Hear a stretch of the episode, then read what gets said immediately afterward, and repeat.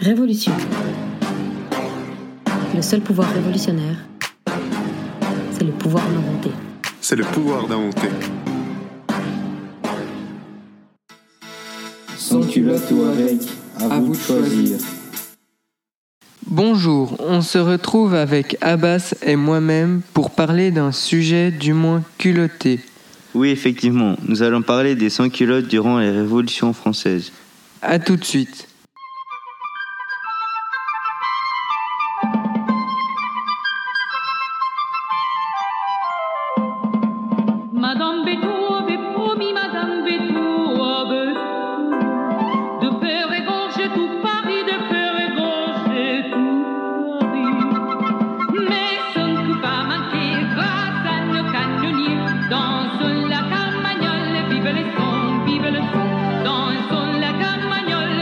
flores con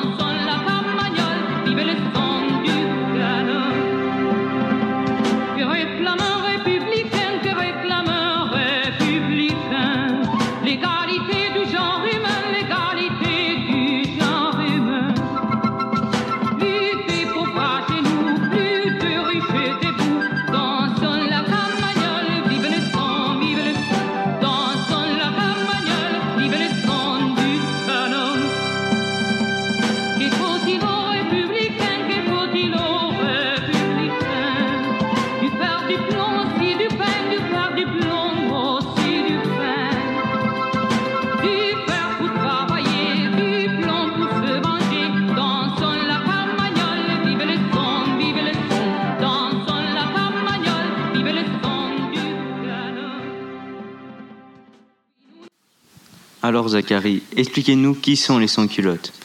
C'est Benjamin Franklin qui a inventé les habits et le nom sous lesquels se désignaient les révolutionnaires après le massacre du Champ de Mars en 1791.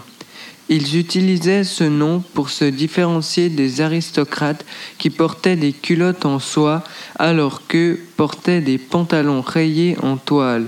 Du coup, leur nom sans culotte leur a été donné car ils ne portaient pas ces pantalons qui s'appelaient culottes et qui descendaient jusqu'aux genoux. Expliquez-nous donc les idées de ces Français habillés avec des vestes courtes à gros boutons, nommées carmagnoles, de bonnets rouges et qui appelaient les autres citoyens. Ils voulaient la liberté, ils luttaient contre les prêtres qui n'acceptaient pas la révolution et ils voulaient que l'argent des plus riches soit redistribué aux pauvres. Et ces révolutionnaires faisaient aussi partie de clubs comme par exemple le club des Cordeliers ou des Jacobins, qui sont les plus connus. Et c'était donc dans ces clubs qu'ils discutaient de leurs idées et qu'ils les proposaient après aux élus du peuple de l'Assemblée.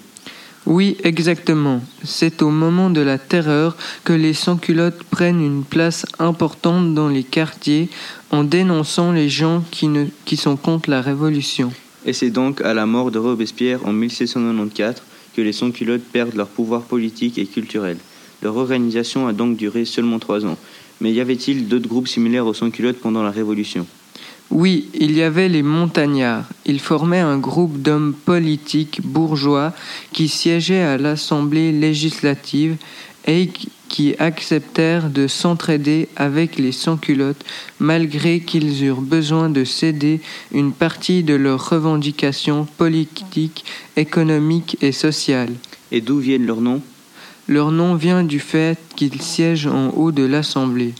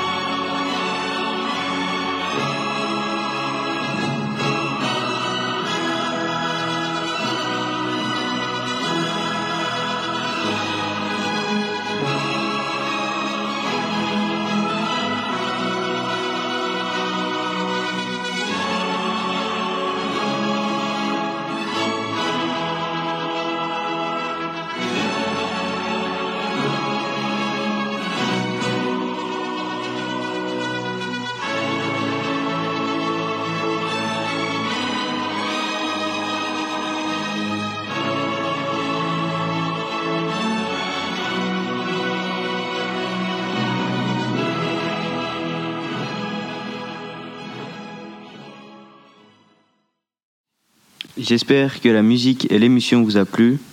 Nous vous souhaitons une bonne journée. Au, Au revoir.